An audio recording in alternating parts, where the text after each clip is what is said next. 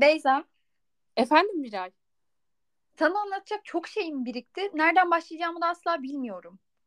Bırak şimdi düşünmeyi. Yolda nasılsa her şeyi konuşuruz. Herkese merhaba, ben Miray. Ben Beyza. Bugün sizlerle ilk kez aile konusundan bahsedeceğiz. Ama öncesinde biz beraber bir uzun yolculuk yaptık. Yol metaforunu enine boyuna yaşadığımız bazı süreçlerden geçiyoruz. Bu dönemde aynı zamanda sizlerle daha çok bağlantı kurduk. Instagram hesabımız bir tık daha aktifleşti. Mesajlar geldi. Yer yer ağladık. Hem bunlardan biraz bahsedip hem de teşekkürümüzü etmek istedik. Evet, yani biz yola çıkarken zaten o Instagram story'mizde görenler için başlangıçta böyle bir kişiye bile dokunsak bizim için yeter fikriyle çıkmıştık. O bir kişiler ucuca eklendi ve şu anda yaklaşık 50.000 civarı kişi olmuş oldu. Çok ilginç ve yani gerçekten beklentimizin çok üstünde bir dönüş oldu. Hala mesela rakamlar dışında bizi en çok heyecanlandıran o başlangıçtaki fikre tutunmak. Sizden gelen o içtenlikle şeffaf şekilde paylaştığınız, bana şöyle şuradan iyi geldiniz, buradan iyi geldiniz mesajları. Bunlar için gerçekten minnettarız. Ben de bir kez daha teşekkür etmek isterim. Bu mutluluğumuzla beraber ilk kez dinleyici isteği üzerine bir konu seçtik. Aile konusu çok hassas bir konu olduğu için girmeye belki biraz da cesaret edemiyorduk. Birkaç kişi böyle bunu isteyince dedik ki hadi o zaman ya Allah bismillah diyelim girelim. Aile nedir? Sözlük anlamıyla başlıyoruz. Aralarında evlilik ve kan bağı bulunan karı, koca, çocuklar, kardeşler ve benzerinin oluşturduğu toplum içindeki en küçük bütün, toplumun en küçük sosyal birimi. Yani sosyal birim dediğimizde de zaten sosyal yapının içerisinde bilmem bütün hisler ve iletişimler bulunur. Senin küçüklükten hatırladığın o aile tanımı neydi ve şu anda ne noktadasın? Biz bunu Instagram'dan da sorduk. Belli başlı cevaplar aldık. Yüreğimizi burksa da. Seninkini merak ediyorum. Şöyle, sen bunu sorduğunda ben uzun düşündüm aslında bununla ilgili. Sadece içimde canlanan hisler üzerinden gidersem böyle 5-6 yaşlarından itibaren bende böyle bir koruma hissi, yani korunma hissi vardı ailem tarafından. Sanki onların yanındayken bana hiçbir şey olmazmış gibi. Böyle bir sevgi kalkanı, böyle bir koruma kalkanı ile kaplıymışım gibi hissederdim. Sonrasında bu yaş geçtikçe ve ailemle aramdaki ilişki bugüne evrildiğinde şu an hissettiğim biraz daha korunmaktan çok baskılanmak, bastırılmak ve hapsedilme duygusuna evrildi. Birazcık beni de burkuyor aslında bu böyle hissetmek. Onlardan ayrışmış hissetmek istemezdim ama geldiğim nokta şu an bu. Bende de benzer bir korunma hissi vardı. Yanında mutluluk, huzur, bir aradalık vesaire. Çocukluğumu böyle tanımlayabilirim. Çocukluğum biraz daha şey gibiydi. Birey olamamış bir haldeydi. Büyüdükçe birey olma halini kendi çapımda yapabildiğimi düşünüyorum ama bu bağlılık benim için bir bağımlılığa dönüştü. Herkes için bu tanım çok değişiyor, çok evriliyor ve herkesin deneyimi bu sefer gerçekten biricik. Çünkü ailenin içerisindeki en ufak bir maddi manevi kıpırdama bile ilişki dinamiklerini değiştirebiliyor. O yüzden bu sefer çözüm yollarına atıf yapabileceğimiz bir konu üzerinde değiliz. Yalnızca dinleyenlerimiz üzerinde bazı farkındalıklara sebep olabiliriz. Ya da size her ne ailevi sorun yaşıyorsanız bunu deneyimleyen ilk ya da tek kişi olmadığımızı hatırlatabiliriz. Yanlış veya yalnız olmama hissi bence bir noktada insanın yüzünü güldürmese de hüznünü hafifletiyor diye düşünüyorum. Kesinlikle ben de böyle düşünüyorum. Bir de benim bu bölüm için genel vermem gereken bir mesaj olursa başlangıç olarak herkesin aslında ailesi ve kendi yaşantısıyla ilgili ya da genel aile kavramıyla ilgili şunu kabullenmesi. Mükemmel aile yoktur. Yani bunu beklememeliyiz. Çünkü bunu bekledikçe biz kendimizi aslında mutsuz ediyoruz diyerek ben de bu bölüme aslında böyle giriş yapmak isterim. Ve sözü sana bırakmak istiyorum. Teşekkür ediyorum. Ailenle arandaki bağın iyi olmasının karşılığını mutluluğunla ödemek zorunda kalabiliyorsun bazı noktalarda. Yani anneni ve babanı mutlu edebilmek için kişisel olarak seni mutlu edecek o şeylerden uzaklaşabiliyorsun. Aile baskısı adı altında incelememiz gerekirse otoriteyle, kurallarla, ben bilirimcilikle ya da duygusal manipülasyonla olabiliyor diye düşünüyorum. Eğer örnek vermek istersen ben de burada sözü sana bırakmayı çok isterim. Şöyle aslında otorite, duygusal manipülasyon ya da ben bilirimcilik başlıkları hepimizin aşina olduğu, çocukluğumuzdan beri kendi ailemizde ya da aslında en yakınlarımızın, arkadaşlarımızın ailesinde gördüğümüz bazı tavırlar, ebeveyn tavrı olarak düşündüğümüzde. Mesela tanrı anne baba modeli, yetersiz anne baba modeli ya da aşırı kontrolcü anne baba modeli olarak bunları aslında başlıklar altında inceleyebiliriz ve örnek verecek olursam da şöyle. Tanrı anne babalarda genelde sadece kendi bildiği doğru olan, yani aslında senin söylediğin ben bilirimcilik, benim dediğim doğru, işte benim dediğim kural olarak kabul edilir ve bu evin kuralları böyle, sen de böyle yaşayacaksın diyen anne baba modeli. Aslında bu kendi fikrimiz, kendi düşüncemiz ve aslında düşünce özgürlüğümüz olmadığına bizi inandıran ve çok baskılayan bir ebeveyn modeli. Bu noktada o zaman yüksek ihtimalle bu şekilde büyütülen bir çocuk kendisi için bir birey alanı, özel alan oluşturmakta çok zorlanıyor diyebilir miyiz? Tabii ki. Yani zaten mesela benim düşünmeme gerek yok çünkü annem babam zaten benim için düşünüyor. Benim aslında bir birey olmama, kendi fikirlerim olmasına, daha da ileri giden boyutlarda kendi hayatım olmasına gerek yok. Yani çocuk bu noktada kurban bilincine de giriyor aslında biraz. Direkt hani anne babasının hayatına devam ediyor. Sanki kendi hayatı ve kendi karakteri yokmuş gibi. Hani hikayeleri dinleriz ya, torun olarak düşün. Dedenin, babaannenin, anneannenin ailenin üzerindeki o etkisinin çok yüksek olması. Yani bu noktadan bakarsak eğer belli bir süre değil, ömür boyu da sürebiliyor bu. Senin bir fikrin yok, sen anne ve babanın bir uzantısısın hissinden. Belki yıllarca çocukların olduğunda bile kurtulamayabiliyorsun demek ki. Farkındalık da bu noktada çok önemli. Tabii ki ve zaten bu ilerleyen yaşta kendi kurduğun ailenin de aslında iletişim şeklini, kendi çocuklarının da varoluş şeklini çok etkileyen bir durum. O yüzden zaten bizim baştan beri kendimizle tanışmak, kendimize doğru yolculuk etmekten kastımız tam olarak bu. Çünkü eğer kendi olduğumuz, durduğumuz yeri mecburen ya da bile isteye, fark etmiyor, bilmezsek o zaman geleceğimizi de bu yönde çok etkilemiş oluyoruz. Bunun yanında bir de mesela aşırı kontrolcü anne baba modeli var. Dışarıdaki hayatın çok zor olduğuna, tek başına hiçbir şey yapamayacağına, kendi bireysel kimliği olmayan, yani gibi işte sürekli bitmek bilmeyen, arkası kesilmeyen sorular soran ebeveynler, işte güvensiz, sürekli kıyaslayıcı, işte sen zaten tek başına hiçbir şey yapamazsın, sen hiçbir şeye bir halta yaramazsın gibi seni aşağı çeken, iğneleyen ve memnuniyetsiz ebeveyn modeli. Bu da yine aslında bizim kişiliğimizi, yani erken çocukluk döneminde de çok fazla etkileyen ve nerede duracağımızı bilememeye, bizim aslında hayatta bir yerimiz olmadığına bizi duygusal manipülasyonla ikna edilmemiz durumlarından kaynaklanıyor. Bir de duygusal manipülasyonun şöyle bir tarafı var. Şu ana kadar söylediğimiz anne ve babalar biraz sen bir hiçsin, bizimle var olabilirsin gibi.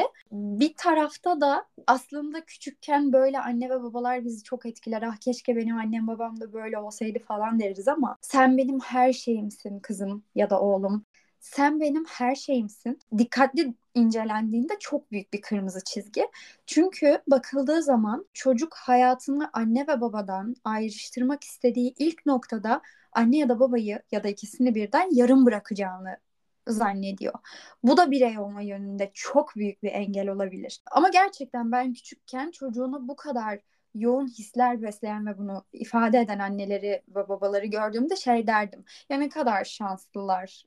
Vardır ya, komşunun tavuğu komşuya kaz görünürmüş. Küçüklükte özellikle anne baba olayları kesinlikle böyle. Ben bunu çok yaşıyordum. Peki bir de yetersiz anne babalar var. Yani elinde olması ya da olmaması durumuyla bağlantılı. Hasta annenin küçük çocuğu, mesela hasta derken fiziksel olabilir ya da mental bir rahatsızlığı olabilir. Çocuk artık böyle annesinin onun ebeveyni olamadığını fark edip kendisi annesinin ebeveyni olmayı tercih eder. 5 yaşında, 6 yaşında diyelim. Annesinin ilaç saati için saati öğrenip ona o saatte ilacını vermeye çalışan ya da bağımlı yani alkol ya da herhangi başka bir bağımlılığı olan babanın ebeveyni olmak zorunda kalan çocuk da yine erken yaşta babası bu sebeplerden eve para getiremediği, evin maddi ihtiyaçlarını karşılayamadığı için erkenden çalışmaya başlamak zorunda kalan. Aslında bu çocuklar da çocukluğunu yaşayamayan, çocuk olamayan ve erken yaşta ailesinin ebeveyni olmak zorunda kalan çocuk modeli. Ki bu da yeterince üzücü ve yürek burkan bir tür. Senin bu yetersiz anne babaya vereceğin bir örnek var mıdır mesela çevrende gördüğün? Kesinlikle var. Yetersiz anne baba fiziksel anlamda değil de duygusal anlamda bir iletişim kuramadıkları için o rol boşta kalıyor. Yani o rol boşta kaldığı için babaya ya da anneye sığınma ihtiyacını mesela ilişki kurduğun insanlarla yaşayabiliyorsun. Bu da çok yanıltıcı oluyor çünkü çok büyük bir rol karmaşası. Her türlü ebeveyn olursan ve çocukluğunu, yani çocuk olma rolünü, anne ve babanın çocuğu olma rolünü yaşayamazsan sevgilin dediğin insanla sonucu çoğu zaman hüsran oluyor.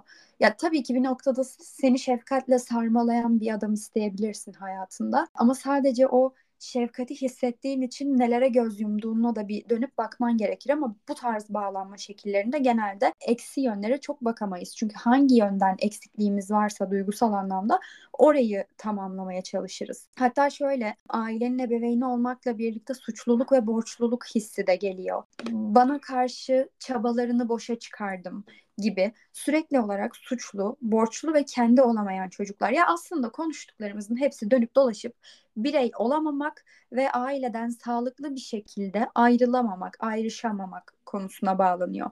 Bunun naçizane çözüm diyemeyiz tabii ki ama bir ufak önerisi belki sınırlar koymak olabilir mi? Evet, sınırlar koymak olabilir ama mesela bunu da yani biz asla, başta da söylediğimiz gibi, biz size bununla ilgili bilir kişi olarak tavsiye vermek ya da şunu yapın bunu yapın diye öneride bulunacak bir noktada asla değiliz. Bununla alakalı bir uzman değiliz. Ama en azından kendi ailemizde gördüklerimiz, kendi başa çıkma şekillerimiz, elimizden geldiğince bunlara örnek vermemiz gerekirse, senin de dediğin gibi duygusal sınırlarımızı belirtmek aslında. Ama bunu yaparken de çok fazla böyle karşı tarafa çomak sokmamak, yani kışkırtmamak, kaşımamak. Evet, yani böyle çok tırmalamadan karşı tarafı, yine de kendi dünyamızı kurabilmek belki. Bunun için de içimizdeki aslında duygusal birikintileri içimizde tutmamak, sınırlarımızı belirlediğimiz yerde imkanımız varsa bir terapi almak, eğer ailemizle hiçbir şekilde iletişim kuramıyorsak, ya da günlük tutmak. Mesela bu arada eğer aileniz sizinle çok fazla haşır neşirse ya da çok fazla özel hayatınıza müdahale halindeyse, bunu online olarak, yani dijital bir ortamda günlük tutmak ve şifreli tutmak sizi daha, sınırlarınızı daha iyi korumanızı sağlayabilir. Çünkü içinizi ancak bu şekilde boşaltabilirsiniz belki de. Bir de söylemem gereken, senin de değindiğin, intikam almaya çalışmamak. Yani dedin ya, hani ebeveynlerimize benzeyen, yani onlardan alamadığımız şefkati, ilgiyi, sevgiyi partnerde aramak. Bu erkekler için de kadınlar için de geçerli aslında. Hep duyarız ya böyle kızlardan, işte baba gibi şefkat verecek, annem gibi bana işte ilgi göstersin, şöyle davransın, böyle yapsın gibi. Bunlar aslında aileden göremediğimiz ve aslında hep aradığımız o hisleri bulmak istemekten geçiyor. O yüzden de ailemizden intikam almaya çalışmayıp yanlış partner seçimleri yapmadan sağlıklı bağlanma şekilleriyle ilişkiler kurmaya çalışmak. Tabii ki yanlış arkadaş ortamlarından ve kötü alışkanlıklardan da uzak durmaya çalışmak. Ailemizi böyle cezalandıramayız arkadaşlar. Bu sadece kendimize yaptığımız bir kötülük olur. Bir bakıma bazı şeylerin çözümü o sorunun çözülmeyeceğini kabullenmektir. Yani cezalandırmak, intikam almak vesaire değil de bu cümleyi ilk Beyza'ya kurduğumda dedi ki hayır ya, bu kadar çaresiz bir şeyi kabullenemeyiz falan dedi. Ama bahsetmek istediğim şey bu değil. Örnek veriyorum. Anne ve baba artık 40 yaşını, 50 yaşını geçmiş. Yani fikirleri kültleşmiş. O insanları senin bakış açına çekmek neredeyse imkansız. Hatta çoğu zaman zaten imkansız. Bu yüzden duygusal bir bariyer koyup ben bunu yapacağım, bunu yaparken onların gözüne sokmak zorunda değilim ama bunu yaparken suçlu hissetmek zorunda da değilim. Çünkü kendime ait bir hayat yaşıyorum.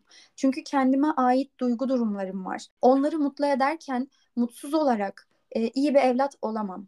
Çünkü zaten kendimi iyileştirmediğim sürece kimseye bir iyiliğim dokunamaz. kendini öncelemek, aileni geri plana atmak değildir. Aile baskısıyla ilgili olarak geçen gün bir video izledim. Makara muhabbet bir videoydu. Kız yazmış, işte arkadaşlarınızla oturuyorsunuz, annenizin herhangi risk teşkil eden bir mesajını aldınız. Şimdi yorumlara hemen o an uydurabileceğiniz, aklınıza gelen ilk yalanı yazın demiş kız. Video yayınlamalı 10-15 dakika falan olmuş. Dakikalar içerisinde o kadar ustaca cevaplar gelmiş ki aklın almaz. Alır bu arada. Demeye çalışıyorum. Aileler çocuklarının karşıt fikirlerini bastırarak onlara saygıyı öğrettiğini sanarken bir birey olma haklarını elinden alıyorlar. Ya da onların üzerinde sarsılmaz bir otorite kurarak disiplini, kısıtlayarak yanlışlardan koruduklarını sanıyorlar. Bu sefer de çocuğa sadece özel alanını koruyabilmek ve hatta ilk etapta bunu oluşturabilmek için muntazam bir yalan söyleme becerisi kazandırıyorlar. Artık onları ayak seslerinden bile ayırt edebilen, hiç düşünmeden, hiç açık bırakmadan yalanlar söyleyebilen, uzaklaşmak için fırsat kollayan çocuklar büyüyor. Ve dışarıda zaten ailenizden kopun gelin biz sizi kucaklarız diyen o kadar çok yanlış var ki. Evet, ergenlik çok zor, büyüme çağı çok zor, bir çocuk büyütmek çok zor, anne olmadan, baba olmadan anlayabilmek imkansız. Ama inanın cümlesi var ya, bu devirde çocuk olmak da çok zor. O yüzden herkes ailedeki hangi rolü üstlendiğine bakarak bunu en iyi şekilde yapmaya gayret ederse, bir çocuk olarak da tabii en iyi şekilde bir evlat olmaya çalışıp bir anne olarak da baba olarak da üzerine düşeni yapmak konusunda özenli davranırsa, sadece aile çok temel bir kavram olduğu için bu konuda çok daha dikkatli olunmasını umuyorum. Ben de kesinlikle ümitsiz kapatmak istemiyorum. Ayrıca da şöyle bir yerden de bakmak istiyorum bu duruma. Bizi sadece muhtemelen birilerinin çocuğu olan insanlar değil, birilerinin anne babası olan insanlar da dinliyor olabilir. Onlara da gerçekten içtenlikle vermek istediğim bir mesaj olursa, ne olur çocuklarınıza yaklaşırken yolu sevgiden geçen yaklaşımlarda bulunun. Çünkü anlayışsız olarak kurabileceğiniz tek bir cümle bile onların ileriki hayatlarında siz olmadan var olamayacağının bir temelini atmış olabilirsiniz. İstemeden, yanlışlıkla. Çünkü doğanın kanunu bu. Bir gün biz anne babalarımızdan, anne babalarımız bizden ayrılacak. Bu gerçekten ölümle sonuçlanmak zorunda değil. Fiziksel olarak da ayrı noktalara gidebiliriz. Bu çok doğal bir durum. Ve bunu artık bir sorun haline getirmekten kaçınmalıyız. Elimizden de gelebilecek en güzel yöntem sevgiyle bunu yapmak. Bu şekilde bu bölümün sonuna geldik diyebiliriz o zaman. Zaten evet, dediğimiz gibi aile çok geniş bir kavram ve hepimizin aslında ailesinde gördüğü, yaşadığı çok farklı olaylar ve boyutlar var. Biz sadece bir giriş yapmak, nacizane aslında yalnız olmadığımızı ve bunların üstesinden gelebileceğimizi hatırlatmak istedik. Son bir şey olarak bu konuda yahut aklınıza gelen diğer konularda neyi konuşmamızı, ne şekilde konuşmamızı istiyorsanız Instagram PODYOLCAST hesabından bize ulaşabilirsiniz. Mesajlarımızı gerçekten dolu gözlerle okuyoruz. Çok keyif alıyoruz. Varlığını bize hissettiren, sesini bize duyuran, sesimizi duymaya zaman ayıran herkese çok teşekkür ederiz. Sizi gerçekten çok seviyoruz. Kendinize çok iyi bakın. Bye.